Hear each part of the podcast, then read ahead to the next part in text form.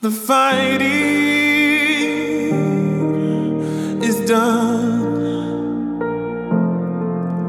I step into the light of your green love. I am breathing, breathing again. You tore the bag that was on my head. I don't have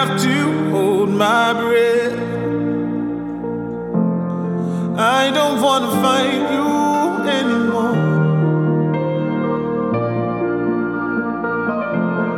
I don't wanna fight you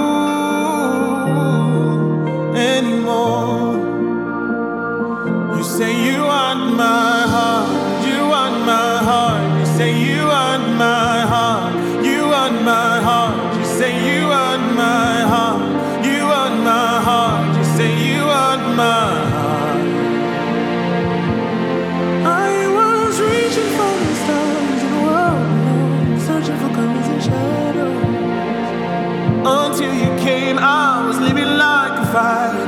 Never heard of the sun and the sky.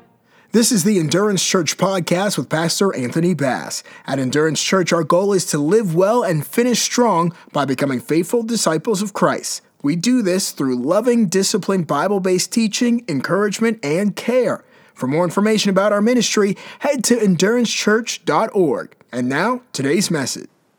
Paul is communicating to the Ephesians, I believe, he's trying to tell them what is coming next. At this time, the church of Ephesus is facing a lot of false teaching and a lot of false doctrine. Even though everything is going good right now, things are going to be challenged in the future. They're going to be persecuted. In a sense, they're going to be martyrs. Timothy was martyred there. John was martyred there in his old age. Nevertheless, they have to remain faithful to God despite what they go through.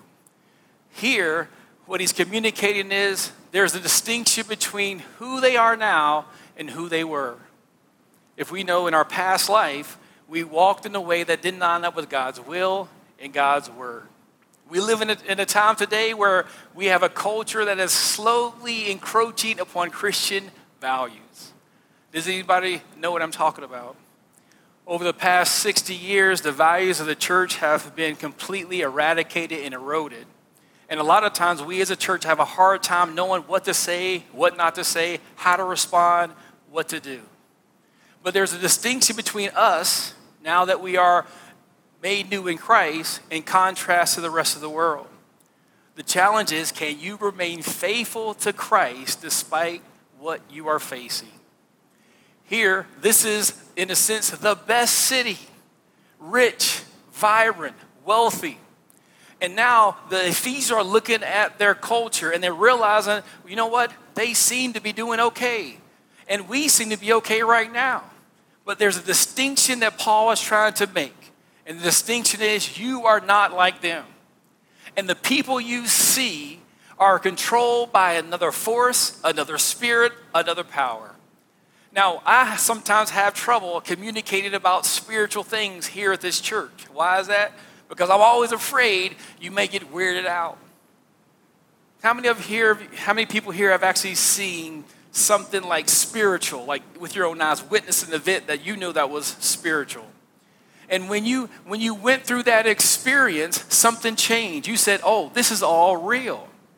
But the problem is we have a hard time communicating this spiritual reality in the vernacular. So today I ask you, how many people saw something spiritual? Who has not had an spiritual experience where you know tangible you could point to and say, this was a spiritual experience? If, it, if you haven't had one, raise your hand. Who has had one? Raise your hand. Who hasn't had one? See, I tricked you. but nevertheless, if you haven't had that, how can I explain it to you? How can I explain to you the reality of the spiritual world? What, what can I say? What can I communicate? Because during this day and time, even though people were what we call demon possessed, like that still was something that weirded people out. So Paul is trying to use their language to communicate a truth that transcends their reality. And that's always the challenge of a pastor, of a preacher, of someone who is a Christian. Today, we struggle with trying to communicate the message of Christ in our workplace, to our friends, to our culture, to our community. When I go to work, you know what I have to do? I have to take off my pastor's hat. And I have to say, okay, I'm here at this job, but I'm still Christ like. And I see stuff happening, and I have to figure out how do I respond in a way that honors God. Matter of fact, I work at a job that if people knew everything I believe, they would probably say, oh, you got to go. You got to go. Because you don't believe what we believe. How can you be here? We live in a day and time now where you get ostracized based upon what you believe, not because of what you do. And so here, Paul's trying to communicate there's a distinction. You're no longer like those people, you're something new. But, Pastor, how do I know I'm new? How, how, can I identify that? And that's why we get into the fruits of the Spirit. That's when we get into yielding to God. That's when we get into being led by His Holy Spirit. That's why we say, read the Bible. I remember when I was in high school and there was this, uh, we, we combined schools and they had this phrase that said, catch this spirit. And they combined two schools and they were trying to bring unity in the community and they said catch the spirit. And i'm trying to figure out okay what does that look like? How do you catch a spirit? How do you even know what a spirit is? Like it's not simply motivation it's something tangible. There's personality behind it. There's intelligence and when we try to communicate this stuff to, to people, we have this hard time of bringing this language that you will accept and understand and not go through this intellectual wrestling match with these truths. So here it says, and he made alive who were dead in trespasses and sin. He's talking to the Ephesians, the ones who are believed. He says, in which you you once walk according to the course of this world, according to the prince of the power of the air. Now, this prince of the power of the air is a literal entity, it's God's enemy. And the Bible says when you weren't saved, you, you walked, that means how you lived, you lived in a way that brought honor to God's enemy. You walked according to the prince of the power of the air. The spirit who now works in the sons of what? Of disobedience. And now, when you see people who are unsaved, this is the manner of life they have, among whom also we all once conducted ourselves in the lust of the flesh, fulfilling the desires of the flesh and of the mind, and were by nature the children of wrath, just as the others were. And this point, this last point right here, this children of wrath is the one thing we always talk about. Remember, when we are saved, we're saved from what? God's judgment. What it's saying here is these people who don't know God, who weren't, who aren't saved at one time, you know what? They walked in a way that aligned up with the children of wrath, those who are going to be judged. But this contrast here, indicated by the literary connective but, but God, who is rich in mercy because of his great love with which he loves us, even when we were dead in trespasses, made us alive together with Christ. And that's supposed to be highlighting the amazing love of God. We talked about it earlier that uh, as uh, Kenny was reading, God asks us to love our, our enemies, to do good to our enemies. It says here, God, who is rich in mercy because of his great love, which with he loved us, even when we were dead in trespasses, made us alive together with Christ. By grace have you been saved what is highlighting here is that there was a time when you were God's enemy. And these are concepts you got to get because being God's enemy simply means being opposed to God's will. It's just that simple. Do you think Adam and Eve were vicious, sadistic killers? No. Adam and Eve were not crazed lunatics. They were not power mongers. They were people who made a choice against God's will. And that, in hindsight, was the most heinous act in human history. In Choice, all of humanity has fallen into sin. And we wrestle with that on a daily basis. But even though we constantly make choices against God's will, He still loved us and He reconciled us to Himself. What that's like is you have somebody on your job or your life who is intentionally trying to hurt you. Anybody got those people? Somebody who bothers, let's, let's, let's take a step back, not intentionally. Let's say somebody who gets on your nerves. Anybody got one of those? Right? All right, let's go with this. Gets on your nerves. All right, someone who is mean to you.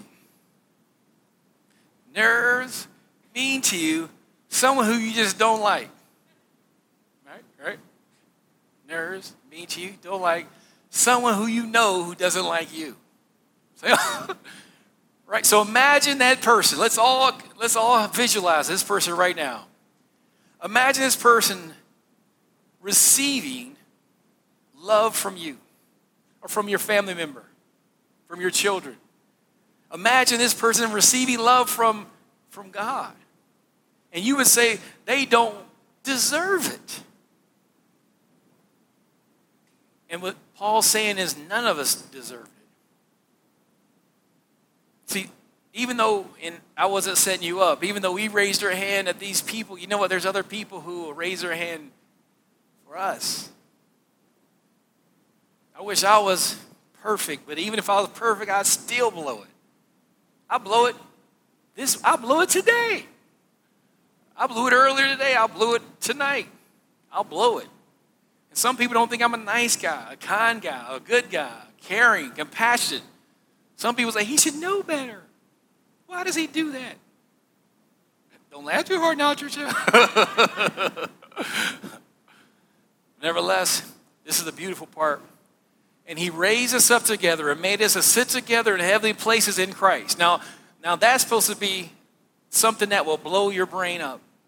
And what is highlighting here is that when whether it's this person who you are frustrated, agitated, who you didn't like or who didn't like you, imagine that person going from someone who you're trying to work out a good relationship with to being like your spouse or your sister or brother or your parent. Like, it, it's like going from having a toothbrush for a gift to get in a Ferrari. Like, you went from God's enemy to being seated in the place of honor, the one place of honor in all the universe. And that's how much God loves you. And now, this is the part I really like and maybe I just need to focus on this again. So that in the ages to come, he might show the exceeding riches of his grace and kindness toward us in Christ Jesus. Now, this is something I really like because why? Um, because this, there's more to come. There's other people who are going to be looking at your life and they're going to hear about the person you once were. And they're going to say, God made them a person of honor. And look at all the stuff they did. And God gave them the position of honor, the seat of honor. And they're going to say, Oh my gosh, I worship you. You're so awesome. See, our life is going to be a, a witness of the mercy of God to who? To these, to these people in the ages. Now, what's interesting, it doesn't say one age, it says plural. Throughout eternity, there are going to be people who look at our lives and are going to say, Man, God is awesome. How could, how could He give you that position of privilege? And, and how bad you were. For by grace you've been saved through faith, and it's not of yourselves, it is a gift of God, not of works, lest anyone should boast. It says, For we are his workmanship created in Christ Jesus for good works, which God prepared beforehand that we should walk in them. And this is the part, this goes back to the beginning of the sermon, which I didn't know we were going here, I guess. am, I, am I doing okay? Amen. Well, thank God. So this is part that's super important. You were created for God for good works. And God, before the beginning of time, He wanted you to, to walk in those good works. And that's the part you got to understand. And I, I, I kind of felt it when Kenny was talking, and I really got it once again when Jared was talking that walking in God's ways doesn't mean you're going to like the direction you're going. Doing what God wants doesn't mean you're going to always feel the best. But I'll tell you, as a former athlete, I throw athlete analogy in there. Everything I did to prepare for the game, I didn't like. I didn't like running. Matter of fact, I dreaded running. I, I despise running. I didn't, with all that was in me, because it hurts. Anybody ever run? What's the last time?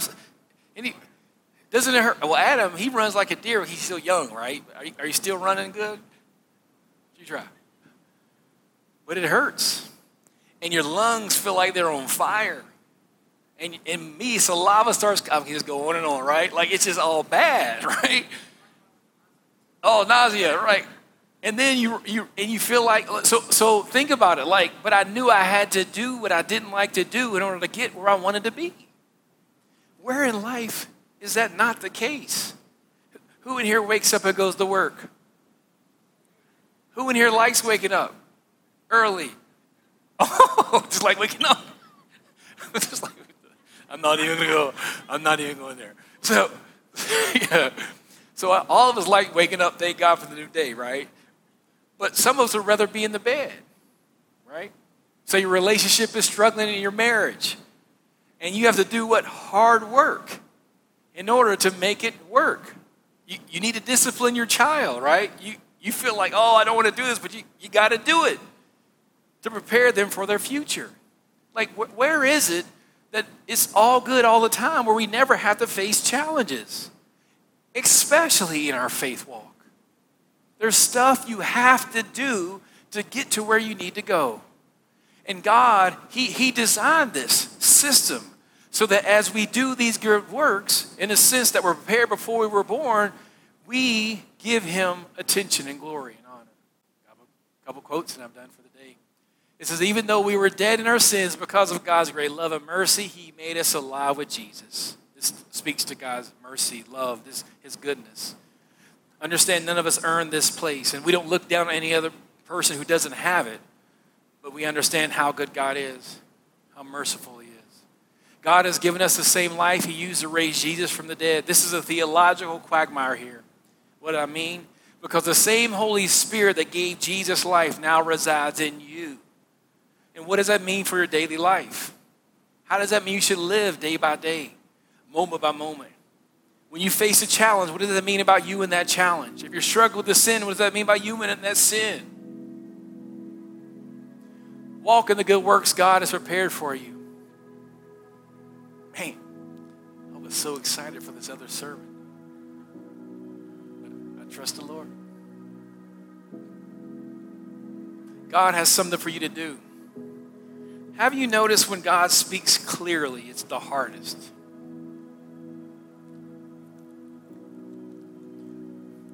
I used to be the type of person that when things were the easiest, that meant God was there, He was with me. That's what I used to think. I used to think when I was the most physically, intellectually, emotionally, relationally satisfied, that meant I was in the middle of God's will. Then I started reading the scripture a little bit more and started seeing something different. I started recognizing when stuff is the hardest, when you feel like giving up, when you feel like going the other direction, then you were in the middle of God's will. It's not on the mountaintop that people look at you and say, Oh, God is great. Do you know who they give attention to on the mountaintop? You. They look at you and say, Oh, look what you did. You're amazing. But it's when you're in the valley going to the mountaintop. It's when it's all falling apart and you still remain faithful. It's when you want to give up, turn around. It's when you got to change and do something when you're like, I got to get out of here. But you stay. When your marriage is falling apart, you're like, there got to be somebody else out there because this ain't working. When a relationship ain't working out, when you don't get the right prognosis or diagnosis from the doctor, you're like, ah, I'm done. It's in those moments that you got to stay faithful. This fight doesn't end with you on the mountaintop. and ends with you staying faithful and devout.